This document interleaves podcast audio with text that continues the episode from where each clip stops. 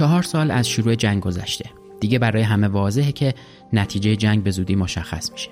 این وسط فقط یک گروه می‌تونست برنده باشه. آلمانیا با شکست روسیه همه قوای خودشون رو به غرب بردن و متفقین هم به امید آمریکا بودن تا با ورود نیروهای کمکی این کشور نتیجه جنگ رو به نفع خودشون تغییر بدن. جنگی سرنوشت ساز تو راه بود. جنگی که یا آلمان رو به پیروزی میرسوند یا این کشور رو به طور کامل نابود می‌کرد. اینجا پادکست پرچم سفید آخرین قسمت از پرونده جنگ جهانی اول. جنگ جهانی اول. پرچم سفید روایتی است از سیاه ترین اتفاقی که در تاریخ بشریت افتاده. روایتی از داستان جنگ.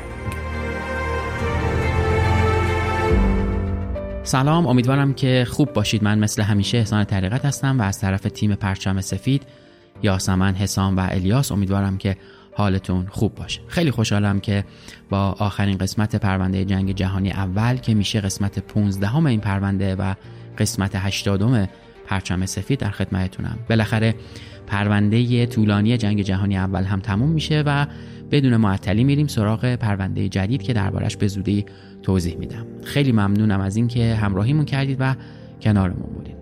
تو ماه گذشته هم یه چند تا اتفاق افتاد که گفتم یه مروری بهشون بکنم بد نباشه. پادکست پرچم سفید در جایزه پادکست جعبه به عنوان پادکست برتر گروه تاریخی انتخاب شد که رعی های شما و حمایت های شما ما رو به این نقطه رسوند. خیلی ممنونم بابت این همراهیتون. یه توضیح هم که یکم مفصله دربارش تو اینستاگرام خودم نوشتم که لینکش رو در توضیحات همین قسمت می‌ذارم. اگه دوست داشتید اونجا رو ببینید و بخونید. اتفاق دوم جنگ کوتاه آذربایجان و ارمنستان بود که خب قابل پیش بینی هم بود. دربارش تو یوتیوب مفصل صحبت کردیم که لینکش رو در توضیحات می‌ذارم. یوتیوبمون هم با اضافه شدن یاسمن عزیز به تیم ویدیویی پرچم سفید جون تازه گرفته. لطفا کانال یوتیوب رو هم ببینید. اگر subscribe نکردید subscribe کنید که اونجا هم کلی خبر از دنیای تاریخ و جنگه. دیگه بریم سراغ این قسمت آخر با عنوان پایان امپراتوری ها و جهانی نو.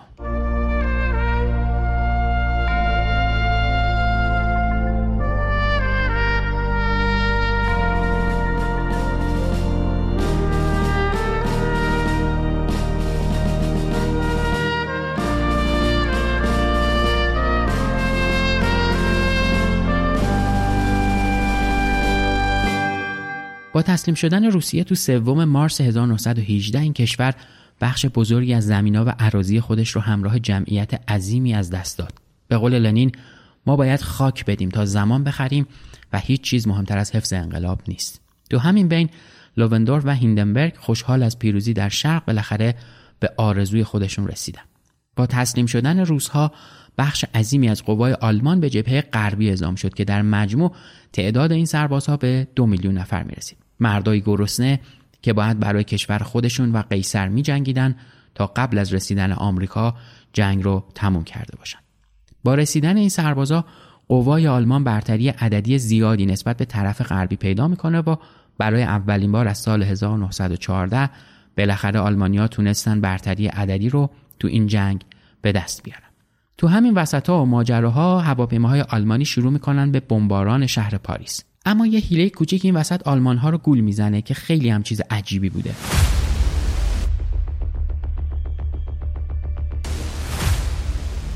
ارتش فرانسه برای فریب نیروی هوایی آلمانیا دست به ساخت تسلیحات تقلبی و شهری کوچیک می‌زنه تا نیروی هوایی آلمانی ها رو فریب بده. این شیوه موثر میفته و پاریس دوباره آروم میشه. اما وضعیت دوباره تغییر می‌کنه. بخشهایی از شهر بدون نزدیک شدن هواپیماهای آلمانی مورد حمله قرار می‌گیره. این حمله ها با سلاح مخفی قیصر انجام می‌شد. توپی که 120 کیلومتر دورتر از پاریس قرار داشت و همنام شهری بود که برای نابودیش ساخته شده بود. به اسم توپ پاریس.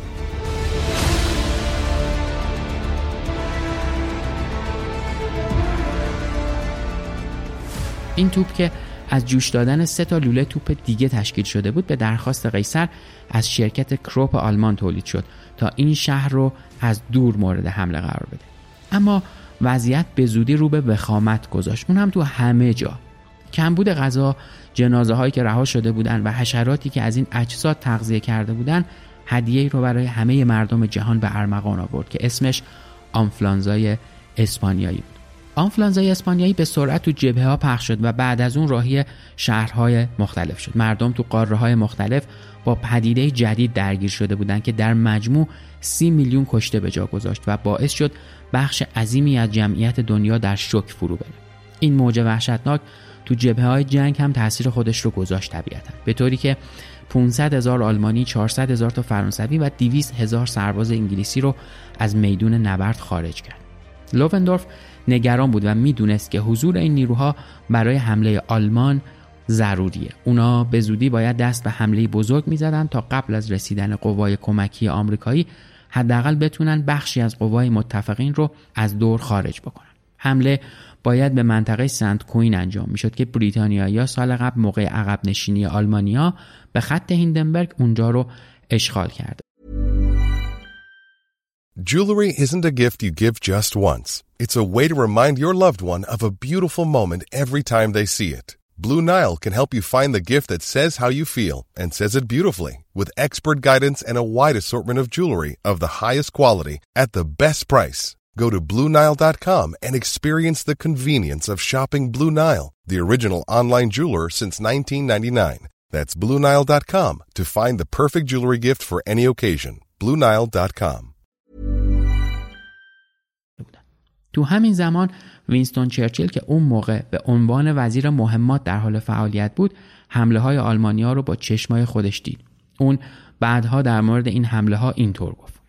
انگار پیانیستی دست را روی صفحات انگار پیانیستی دست را روی صفحات کلید فشار می‌داد و به سرعت از این کلید به آن کلید می‌رفت توپ های آلمانی تمام منطقه را زیر و رو می‌کردند شعله های این توپ ها اطراف ما را فرا گرفته بود و به نظر می رسید این آخرین ساعات حیات ما باشد گلوله بارون توپ های آلمانیا ساعت چهار و سی و پنج دقیقه بامداد روز اول ماه مارس شروع شد. آلمان ها در کنار گلوله های معمولی با گاز خردل گاز کلور و همینطور گاز اشکاور مواضع متفقین رو زیر آتیش مستقیم گرفته بودند و موفق شدند در اولین گام خطوط تدارکات متفقین رو به طور کامل نابود بکنند بیشتر از 3.5 میلیون گلوله فقط در عرض 5 ساعت به سمت مواضع متفقین شلیک شد که به ارتشای اول متفقین خسارت های وحشتناکی وارد کرد. با شروع حمله های پیاده نظام خطوط متفقین به طور کامل از هم پاشید و آلمان ها موفق شدن در اولین روز حمله خودشون بخش جنوبی سنت کوین رو اشغال بکنن. تو همین حین قوای انگلیسی که سخت وحشت کرده بودن درخواست عقب نشینی دادن. فرمانده های اونا که می‌دونستن باقی موندن این نیروها فقط باعث سلاخی شدنشون به دست آلمان ها میشه دستور عقب نشینی رو صادر کرد. ولی دیگه برای عقب نشینی دیر شده بود. آلمان ها قوای متفقین رو دور زده بودن و سربازای اونا رو محاصره کردن که دست آخر همه اونها هم مجبور شدن تسلیم قوای آلمانی بشن. آلمان ها قصد داشتن تمام قوای خودشون رو برای این نبرد به میدون بیارن. حتی از تانک های معروف خودشون یعنی تانک AV7 هم استفاده کردن. اونا می‌خواستن هر طور شده متفقین رو وادار به عقب نشینی بکنن. البته که متفقین هم بیکار نبودن. اونا نیروی هوایی خودشون رو برای پشتیبانی از نیروهای در حال عقب نشینی به منطقه فرستادن. این حرکت فقط تلفات رو برای انگلیسی ها افزایش داد و اونا با ساقط کردن 14 هواپیما از نیروی هوایی آلمان 16 هواپیما هم خودشون از دست دادن که خب عملا هیچ برتری برای اونها به دست نیاورد. دیگه تا روز 23 ماه مارس هیچ نیرویی برای دفاع در برابر آلمانی ها باقی نمونده بود. اونا داشتن مواضع متفقین رو پشت سر هم تصاحب می‌کردن و با عبور از رودخونه آخرین موقعیت های دفاعی متفقین هم داشت سقوط می‌کرد.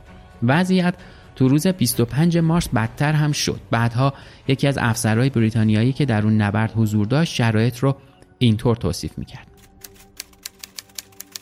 تنها چیزی که از آن روز در خاطر دارم فقط عقب نشینی مداوم و موفقیت های بیشتر آلمانی ها بود. ما مدام در حال عقب نشینی از جاده ها، سنگرها و روستاها بودیم و دیگر غذایی هم برایمان باقی نمانده. بی برنامگی تو جبهه های نبرد هم بین فرانسوی ها و بریتانیایی ها اینجا یه تلفات دیگه هم بهشون وارد کرد و نیروی وحشت زده ی هر دو طرف که داشتن از موقعیت خودشون عقب میکشیدن به هم برخورد کردن.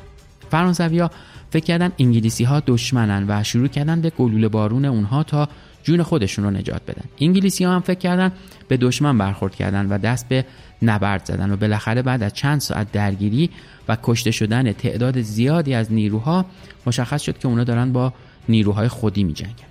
آلمان ها تا روز 28 مارس موفق شدند که منطقه آلبرت رو هم که سال قبل از دست داده بودن دوباره پس بگیرن و نبرد بعدی برای تصرف آراس بود این نبرد برای آلمانی ها راحت نبود. اونا باید از سنگرهای قدیمیتر متفقین که حسابی تجهیز شده بود عبور می‌کردن.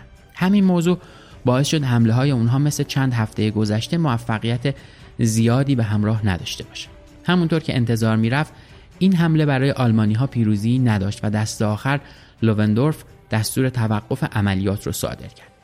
آلمان ها تو این نبرد 239800 نفر رو از دست دادن و قوای متفقین هم در مجموع 254816 نفر تلفات داد. اما اوضاع اینطوری نمیمونه و نموند. ورق برمیگرده و حالا دیگه نوبت به متفقین رسیده بود که نیش خودشون رو بزنن. اونا تصمیم گرفتن با همکاری همدیگه بزرگترین حمله رو در جبهه غربی شروع بکنن تا یه بار برای همیشه آلمان ها رو شکست بدن. با شکست آلمان ها در آخرین مرحله حمله بهاری و ضد حمله فرانسویا اونا مجبور شدن که دست به عقب نشینی بزنن. تو همین وقت بود که قوای کمکی آمریکایی به فرماندهی ژنرال جان جی پرشینگ به فرانسه می‌رسه. سران متفقین که حالا دور هم جمع شده بودن تصمیم گرفتن عملیاتی رو شروع کنند که بعدها به حمله صد روزه مشهور شد. اولین نبرد در منطقه آمیان بود. ساعت 4 و 20 دقیقه صبح گلوله بارون مواضع آلمانی ها شروع میشه و بعد از 45 دقیقه نیروهای پیاده با پشتیبانی 75 تانک وارد نبرد میشه حمله های متفقین به قدری خورد کننده و ترسناک بود که نیروهای آلمانی قافلگیر شده بودند. اونا با اینکه از قبل خبر داشتند که حمله متفقین نزدیکه اما انتظار این حجم از نیرو و تانک رو نداشتند و عملا بعد از پنج دقیقه مقاومت عقب نشینی آلمانی های وحشت زده شروع میشه قوای متفقین تو این نبرد از نیروهای ایالات متحده، انگلستان، استرالیا و کانادا تشکیل شده. کانادایی و استرالیا موفق شدند با پوشش تانک های مارک وی انگلیسی خودشون رو به پشت خطوط دفاعی آلمان ها برسونن و با کمک نیروی هوایی عملا دشمن رو توی تله بندازن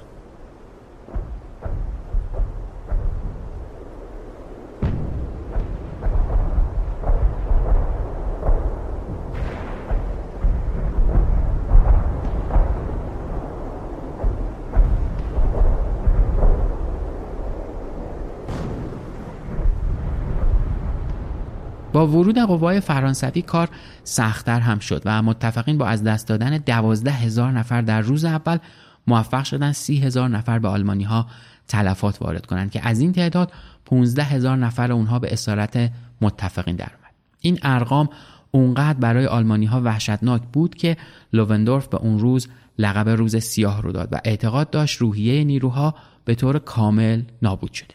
دیگه برتری عددی آلمان ها نابود شده بود. کمبود غذا داشت از داخل به مردم و سربازا فشار می آورد و هیچ کسی دیگه امیدی به پیروزی نداشت. بعد از این نبرد ابتکار عمل به طور کامل به دست قوای متفقین افتاد و به قول خبرنگار انگلیسی فیلیپ گیبز ابتکار عمل در همه خطوط جبهه در دستان ما بود و حالا ما بودیم که تعیین می کردیم از کجا باید به قوای آلمانی ها حمله کرد. بعد از این پیروزی دلچسب برای متفقین اونا تصمیم گرفتن حمله های خودشون رو به خطوط دفاعی آلمان ها ادامه بدن. اما یه مشکلی به وجود اومد و اون هم اختلاف نظر بین فیلد مارشال انگلیسی داگلاس هیگ و فرمانده کل قوای متفقین مارشال فردیناند فوش بود. فوش اعتقاد داشت حمله باید از منطقه آمیان ادامه پیدا کنه و عملیات از همین نقطه که تموم شده دوباره شروع بشه. ولی داگلاس معتقد بود این کار فقط تلفات قوای متفقین رو بالا می‌بره و باید نیروها از منطقه دیگه ای به آلمان ها حمله بکنن و اینجوری فشار به همه جبهه وارد بشه. دست آخر داگلاس موفق میشه نظر اکثر فرمانده های متفقین رو جلب بکنه و فوش که تنها مونده بود به انجام عملیات از منطقه دیگه ای رضایت میده. بعد از کمی مشورت و گفتگو منطقه‌ای که به فوش پیشنهاد میشه منطقه سام بوده جایی که نیروهای هر دو طرف تو سال 1916 اونجا جنگیده بودن. این نبرد رو براتون تو اپیزود زورآزمایی هایی در هر جبهه توضیح دادم و پیشنهاد می‌کنم اگر یادتون رفته یا هنوز اون قسمت رو نشنیدید این اپیزود رو گوش بدید.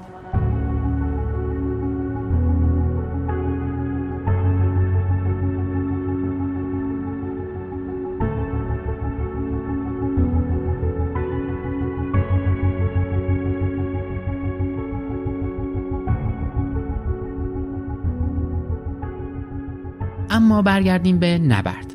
با تایید فوش فرمانده های متفقین دست به کار میشن و حمله خودشون رو به مواضع آلمانی ها شروع می‌کنن. اونها حمله خودشون رو تو جبهه‌ای به طول 110 کیلومتر شروع می‌کنن. به گفته یکی از سربازای آلمانی که اون روزها تو خط مقدم بوده هر روز نبردی خونین با دشمنی بود که دائما در حال حمله به مواضع ما بود و طوفانی وحشتناک از توپهای دشمن. روز و شب فرقی نداشت. ما هر لحظه در حال نبرد بودیم و این تنها راه زنده ماندن ما بود. نیروهای متفقین طی این نبرد موفق شدن قوای آلمانی رو که دیگه روحیه ای نداشتن عقب برونن و در روز اول عملیات 12 کیلومتر در خطوط دفاعی آلمانی ها پیشروی با این پیشروی های وحشتناک متفقین و ضعف آلمانی ها هیندنبرگ تصمیم می‌گیره که قوای خودش رو عقب بکشه. اون به قوای خودش دستور میده Hey, it's Ryan Reynolds, and I'm here with Keith, co star of my upcoming film, If, only in theaters, May 17th. Do you want to tell people the big news? All right, I'll do it. Sign up now and you'll get unlimited for $15 a month in six months of Paramount Plus Essential Plan on us. Mintmobile.com slash switch. Upfront payment of $45 equivalent to $15 per month. Unlimited over 40 gigabytes per month. Face lower speeds. Videos at 480p. Active Mint customers by 531.24 get six months of Paramount Plus Essential Plan. Auto renews after six months. Offer ends May 31st, 2024. Separate Paramount Plus registration required. Terms and conditions apply if rated PG. I'm Sandra, and I'm just the professional your small business was looking for. But you didn't hire me because you didn't use LinkedIn jobs. LinkedIn has professionals you can't find anywhere else, including those who aren't actively looking for a new job but might be open to the perfect role, like me. In a given month, over 70% of LinkedIn users don't visit other leading job sites. So if you're not looking on LinkedIn, you'll miss out on great candidates like Sandra. Start hiring professionals like a professional. Post your free job on linkedin.com/people today. تا دوباره به خط هیندنبرگ عقب نشینی بکنه. بعدها لووندورف در توصیف اون روز اینطور میگه که ما مجبور بودیم به ضرورت عقب نشینی کنیم و بپذیریم که شکست برای ما حتمی است. آلمانیا مجبور شدن در روز سوم سپتامبر دوباره به مواضع خودشون تو خط هیندنبرگ برگردن که چند ماه قبل حمله بهاری خودشون رو از اونجا شروع کرده بودن. متفقین که از تصمیم آلمانیا برای عقب نشینی مطلع شدن به سرعت نیروهای کانادایی خودشون رو برای محاصره قوای آلمانی ها به میدون میفرستن تا مانع عقب نشینی اونها بشن. این حرکت اما یک اشتباه بود و قوای کانادایی ها که تعدادشون کمتر از آلمانی ها بود به راحتی در هم کوبیده شدن و با تلفات شدیدی دست به عقب نشینی زدن. طی این نبرد آلمانی ها 6000 نفر از قوای خودشون رو از دست دادن که بیشتر اونا به اسارت متفقین در اومدن. ولی تلفات متفقین بیشتر بود. اونا 11500 نفر از قوای آمریکایی و 5600 نفر از قوای کانادایی خودشون رو از دست دادن که این تلفات وحشتناک هم به خاطر شیوه نبرد اشتباه قوای آمریکایی بود. سربازای آمریکایی برخلاف متحدین خودشون بدون پشتیبانی شدید توپخونه دست به حمله در موجهای عظیم می‌زدن و به قول یکی از سربازا با رد شدن از روی جنازه های دوستای خودشون به سمت سنگرهای آلمانیا سرازیر می شده. متاسفانه کمبود توپخونه تو ارتش ایالات متحده باعث شد اونها متحمل تلفات بالایی بشن که این موضوع برای ویلسون اصلا خوشایند نبود. اون بعدها به پرشین گفت مقصر این کشتارها من هستم. مطمئنم مردم تمام اینها را از چشم من خواهند دید.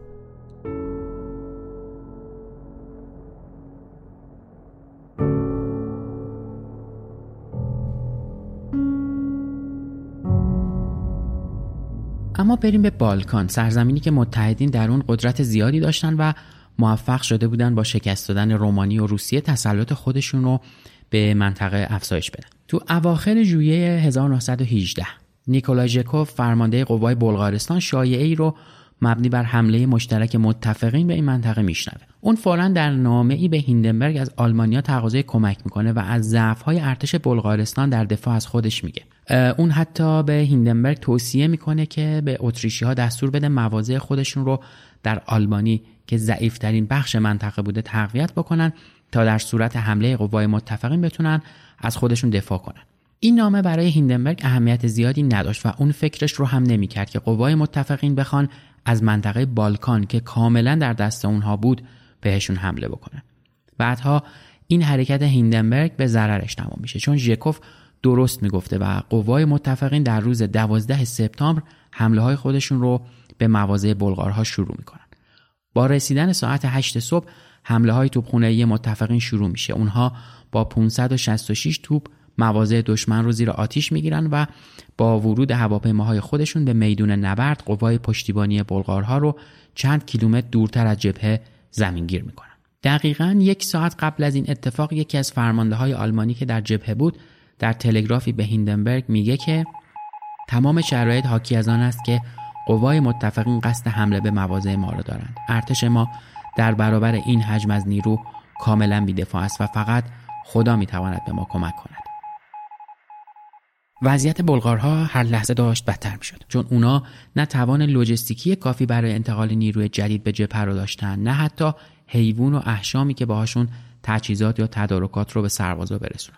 به قول فرمانده آلمانی اونا تنها بودن و فقط خدا بود که می‌تونست به سربازای خط مقدم کمک کنه. تو شب 15 سپتامبر نیروهای فرانسوی که مسئولیت دیدبانی از خطوط دشمن رو داشتن به فرمانده های خودشون اطلاع میدن که همه مواضع و سیمخاردارهای دشمن در منطقه به طور کامل از بین رفته و حمله های توپخونه هم موثر بوده صبح روز بعد حملات قوای متفقین شروع میشه اونا با ارتشای متشکل از فرانسوی ها، سرب ها و یونانی ها حمله های خودشون رو به مواضع بلغاری ها شروع می‌کنن. بلا فاصله بعد از شروع نبرد واحدهای بلغاری شروع به عقب نشینی و فرار می‌کنن. نتیجه برای متفقین رضایت بخش بود. اونا به راحتی پیشروی می‌کردن و فقط توی یه منطقه با مقاومت بلغارها روبرو شدن که اونا هم بدون داشتن پشتیبانی کافی توسط یونانی ها محاصره و مجبور به عقب نشینی شده بودن. ولی با رسیدن شب تازه ابعاد فاجعه برای بلغارها روشن میشه اونها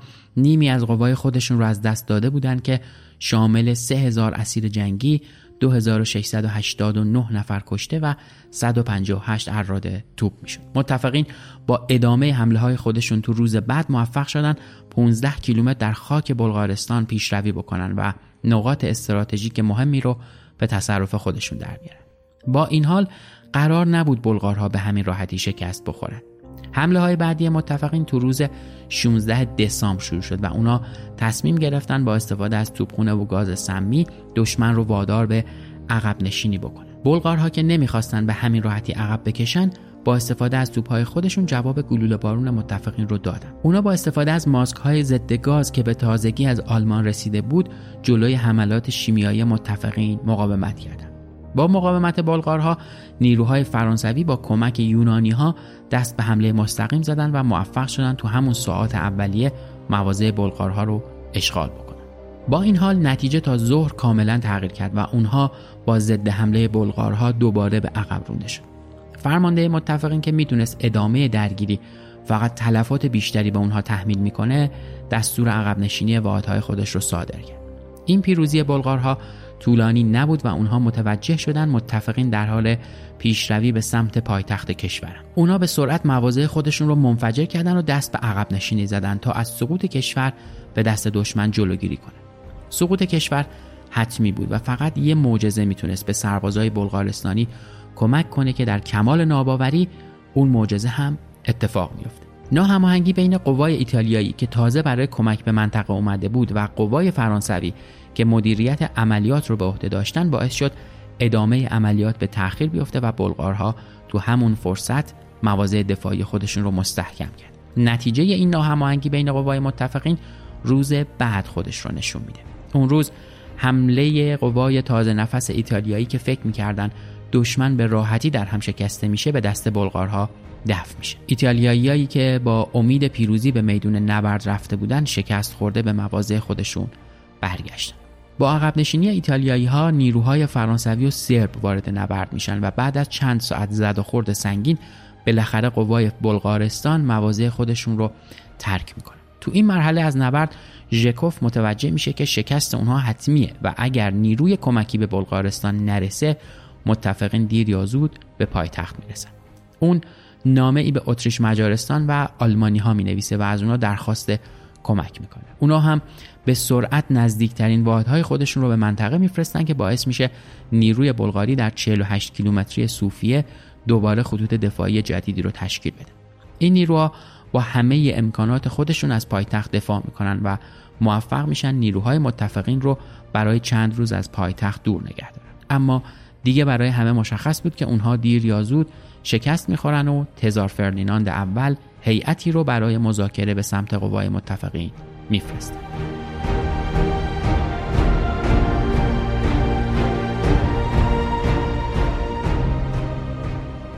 روز 29 سپتامبر آتشبس سالونیکا بین بلغارستان و متفقین امضا میشه. با امضای این پیمان نامه بلغارستان رسما از جنگ جهانی دوم خارج میشه و تزار فردیناند اول هم از سمت خودش استعفا میده. خارج شدن بلغارستان از صحنه نبرد ضربه جبران ناپذیری به پیکر آلمان می‌زنه.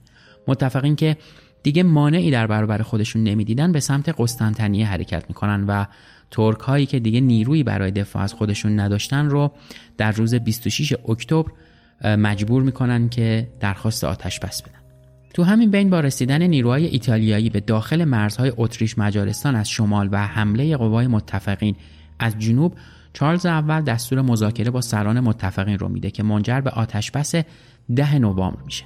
حالا دیگه آلمان تک و تنها مونده و تمام متحدین قیصر که روزی قرار بود به همراه اونها دشمن رو به زانو در بیارن از جنگ کنار کشیدن. گرسنگی در بین مردم آلمان بیداد می‌کرد و همه مردم از این جنگ که قرار بود فقط چند ماه طول بکشه خسته شده بودن. سربازای آلمانی دیگه مقاومت چندانی نمی‌کردن و به سرعت تسلیم می‌شدن. اونایی که شانس زنده موندن از سال 1914 رو داشتن یاد حرفهای قیصر میافتادن که به سربازها گفته بود شما قبل از ریختن برگ درختان به خانه برمیگردید. انقلاب در خاک آلمان شروع شده و مردم کنترل کشور رو به دست گرفتن. اتحادیه های کارگری و جمهوری خواهان از صلح حرف می‌زنند و اعتقاد داشتند که مردم از این نبرد خستن. لووندورف از ادامه جنگ حمایت می‌کرد اما دولت جدید درخواستش رو رد کرد و اون که حالا از دستگیر شدن به دست انقلابی ها وحشت زده بود به سوئد فرار می‌کنه. با ادامه این وضعیت قیصر به هلند پناهنده میشه و در روز نهم نوامبر 1918 از سلطنت کناری گیری می‌کنه. امپراتوری ها یکی بعد از دیگری غرق میشن و روز 11 نوامبر 1918 آتش بس بین آلمان و متفقین امضا میشه.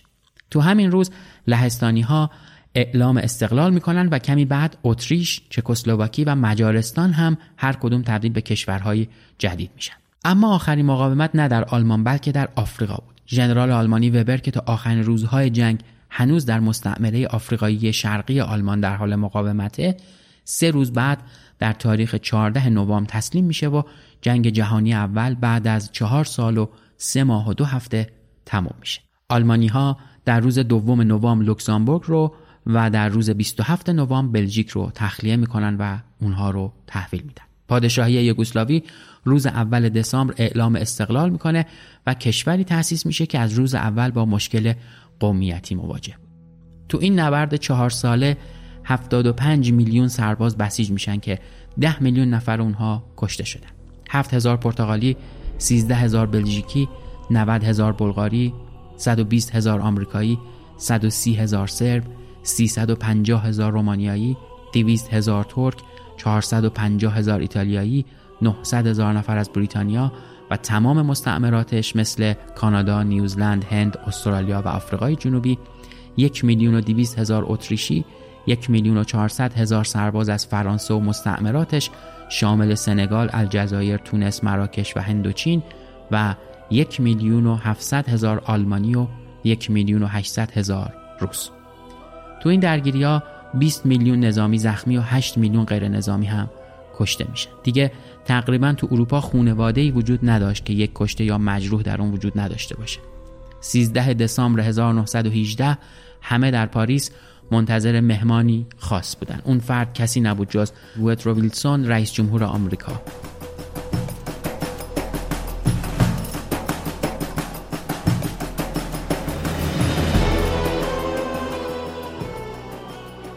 این اولین بار بود که رئیس جمهور آمریکا از کشور خارج می شد. اون با هدف امضای پیمان صلح باب این سفر می‌زد. با اینکه آتش بس در جبهه ها اجرا شده بود اما باید پیمان صلحی برای پایان دادن رسمی به این درگیری بزرگ امضا می شد. با رسیدن ویلسون به فرانسه چند روز بعد تو 18 ژانویه 1918 کنفرانس صلح در پاریس شروع میشه. تو این کنفرانس 27 کشور که در Planning for your next trip? Elevate your travel style with Quince. Quince has all the jet-setting essentials you'll want for your next getaway, like European linen, premium luggage options, buttery soft Italian leather bags, and so much more. And is all priced at 50 to 80% less than similar brands. Plus, Quince only works with factories that use safe and ethical manufacturing practices. Pack your bags with high-quality essentials you'll be wearing for vacations to come with Quince. Go to quince.com/pack for free shipping and 365-day returns. درگیر جنگ جهانی اول بودن حضور داشتن و نکته جالب کنار گذاشته شدن روسیه تو این مذاکرات بود. این کشور به دلیل خروج زود هنگام از جنگ و صلح جداگانه با آلمان از جمع کشورهای آسیب دیده بیرون میشه و درگیر جنگ داخلی خودش میشه. اما نکته عجیب حضور نداشتن آلمانی ها تو جلسات متفقین برای تعیین تکلیف سرنوشت کشور بعد از جنگ. سران متفقین در اتاقهای مخصوص با هم در مورد تقسیم کشورها و اندازه قرامت با هم بحث می‌کردن. این وسط فرانسوی ها قصد داشتن بیشترین فشار رو به آلمانی ها بیارن چون اونا مقصر نابودی بخش عظیمی از شمال کشورشون بودن. فرانسوی ها تو این جنگ 25 درصد مردان بین 18 تا 30 سال خودشون رو از دست داده بودن و منطقه معروف به منطقه سرخ که بیشترین معادن زغال سنگ فرانسه تو اون منطقه واقع شده به خاطر انفجار و نبود امکانات کافی یا از بین رفته بود یا رفته بود زیر آب. این وسط بین دو نفر درگیری پیش میاد کلمانسف و ویلسون. ویلسون رو که می‌دونیم رئیس جمهور آمریکا بود اما جورج کلمانسف رو ببینیم که کی بود. اون سال 1906 تا 1909 در جمهوری سوم فرانسه نخست وزیر و وزیر کشور فرانسه بود. تو سال 1917 از نو نخست وزیر و به طور همزمان وزیر دفاع میشه و رهبری سیاسی فرانسه رو در روزهای بحرانی جنگ نخست به عهده می‌گیره. اون قصد داشت پیشرفت آلمان تو زمینهای اقتصادی، نظامی و صنعتی رو برای همیشه از بین ببره تا این کشور نتونه خطری برای فرانسه ایجاد کنه. این تندروی های کلمانسف برای ویلسون غیر قابل تحمل بود و باعث شد که اون دو نفر جر و بحث طولانی داشته باشن. به گفته افرادی که تو سالن حضور داشتن اون به ویلسون اینطوری میگه. آمریکا بسیار دور است و شما توسط اقیانوس محافظت می‌شوید. حتی خود ناپل اون هم نتوانست به انگلستان برسد چون این مانع سر راهش بود. پس شما حق اظهار نظر ندارید چون در امنیت هستید و ما در خطریم. بریتانیا هم متحمل تلفات مالی عظیمی شده بود و اعتقاد داشت آلمانیا باید قرامت عظیمی به اونها بپردازند ولی افکار عمومی مخالف بود و مردم اعتقاد داشتند باید قرامتی عادلانه از آلمانی ها گرفته بشه. مواضع ایتالیایی هم متفاوت بود. اونا برعکس دو متحد دیگه خودشون اصلا قصد تجزیه آلمان یا رفتار خشونت آمیز با این کشور رو نداشتن و فقط هدفشون تضعیف اتریش مجارستان بود. اما وضعیت طرف آمریکایی کاملا متفاوت بود. اونا هیچ علاقه به تجزیه هیچ کشوری نداشتند و معتقد بودند باید با آلمانی ها دوستانه رفتار بشه. ویلسون خواهان ساخت سازمانی به اسم جامعه ملل بود که اونجا بتونه مشکلات بین کشورها رو حل بکنه و قصد داشت با کمک به اقتصاد کشورهای اروپایی، آسیایی و آفریقایی استقلال یافته بهشون کمک کنه اینجوری مشکلات بین المللی کمتر و حتی حل بشه. اون حتی معتقد بود زمیمه کردن مناطق استعماری آلمان اشتباهه و باید به مردم اون مناطق حق انتخاب داد تا خودشون سرنوشت خودشون رو تعیین بکنن. اما متاسفانه همه چیز اونجوری که ویلسون می‌خواست پیش نرفت و متفقین قصد داشتن همه قدرت آلمان رو ازش بگیرن تا با این کار ضعف آلمان در آینده تضمین بشه.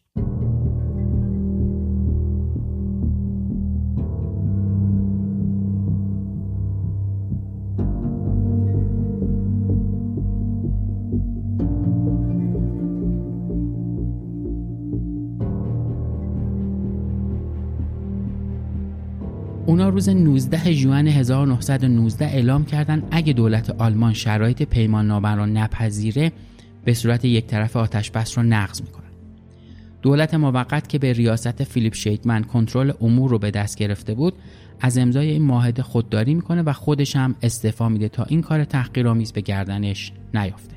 با استعفای شیدمن گوستاف باوئر جایگزینش میشه و تلاش می‌کنه تا با متفقین بر سر بندهای این پیمان نامه مذاکره کنه. با این حال فرانسوی های پیروز هیچ توجهی به خواسته اون نمی‌کنن و با تلگرافی تهدیدآمیز به آلمانیا اطلاع میدن در صورت امضا نکردن معاهده فردا تهاجمی سراسری رو علیه این کشور انجام میدن بایر هم که ترسیده بود به سرعت تلگرافی می‌زنه و اعلام می‌کنه نماینده های آلمانی این معاهده رو میپذیرن. اونا روز 28 ژوئن 1919 معاهده ورسای رو امضا می‌کنن. درست پنج سال قبل تو چنین روزی آرشیدوک فرانس فردیناند ترور شد و شاید هیچ کسی در اون روز فکرش رو هم نمی‌کرد که این ترور جهان رو در جنگی بزرگ فرو ببره و دقیقا پنج سال بعد در همین روز آلمانیا شکست رو بپذیرند. با امضای این معاهده 65 کیلومتر مربع از خاک آلمان به همراه 7 میلیون جمعیت این کشور از دست میره.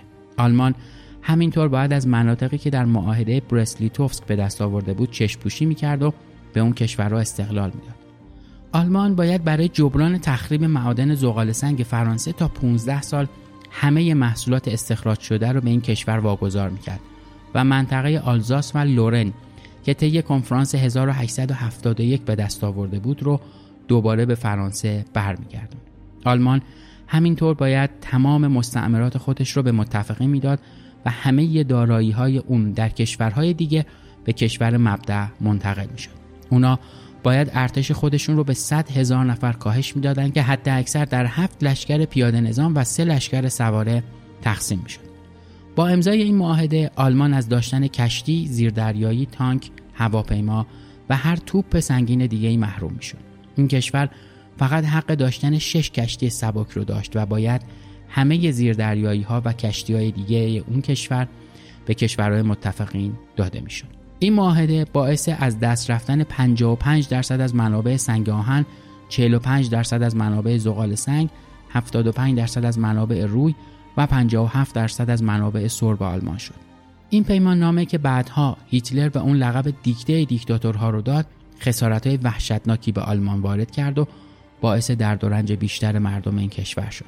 دردی که به تولد نازی ها در چند سال آینده کمک بزرگی کرد و سرجوخه جنگ جهانی اول رو تبدیل به یکی از بزرگترین رهبرهای تاریخ کرد. برخلاف انتظار فرانسه این پیمان نه تنها آلمان رو خل سلاح نکرد بلکه باعث شد اونها تلاش کنند که انتقام بگیرن انتقامی که چند سال بعد در سال 1939 با شروع جنگ جهانی دوم آغاز شد و جهان رو زیر ابر تاریکی برد ویلسون بعد از جنگ به آمریکا برگشت و در تصویب این معاهده در مجلس سنا شکست خورد. به گفته سناتور پنسیلوانیا آقای رئیس جمهور این معاهده بوی از صلح نداره بلکه نشون دهنده جنگی واقعیه. جنگی ترسناکتر از اونچه که ما, ما اون رو به پایان رسوندیم.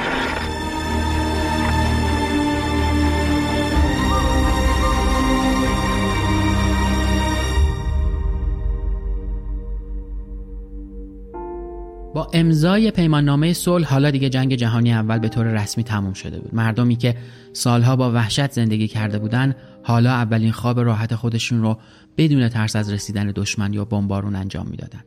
سربازا دیگه نگران حملات شبانه یا گلوله بارون ناگهانی مواضع خودشون نبودن و می‌دونستن به زودی به خونه های خودشون برمیگردن. پیش پدرها و مادرها یا همسر و فرزندانشون. افرادی که چهار سال پیش اونها رو ترک کرده بودن و از اون موقع در حسرت برگشت به خونه قرار داشتن.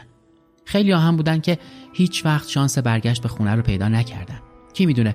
شاید اونا هم تو آخرین لحظات عمر خودشون به فکر برگشتن به خونه بودن تا با زن و بچه های خودشون زندگی رو ادامه بدن. اما این فرصت هیچ وقت نصیب اونها نشد. حالا وقت برگشتن آواره ها هم بود. اما به کجا؟ دیگه شهر یا روستایی باقی نمونده بود که اونا بهش برگردن. اونا باید از صفر شروع می‌کردن و روستاهایی که طی چهار سال جنگ برای همیشه از نقش محو شده بودن رو از نو میساختن تا نشون بدن زندگی می‌تونه ادامه داشته باشه. اما این آرامش خیلی هم دووم نیاورد. هیچکس تصورش رو نمی‌کرد که آتش زیر خاکستر این جنگ با نفسهای یه سرجوخه دوباره شعلهور بشه و برای دومین بار دامنگیر اروپا و جهان بشه. این صلح صلحی بود که همه صلحهای دیگر رو به باد داد. آتش جنگ رو زیر خاکستر روشن نگه داشت و جهان به آرامشی کوتاه و موقتی رفت.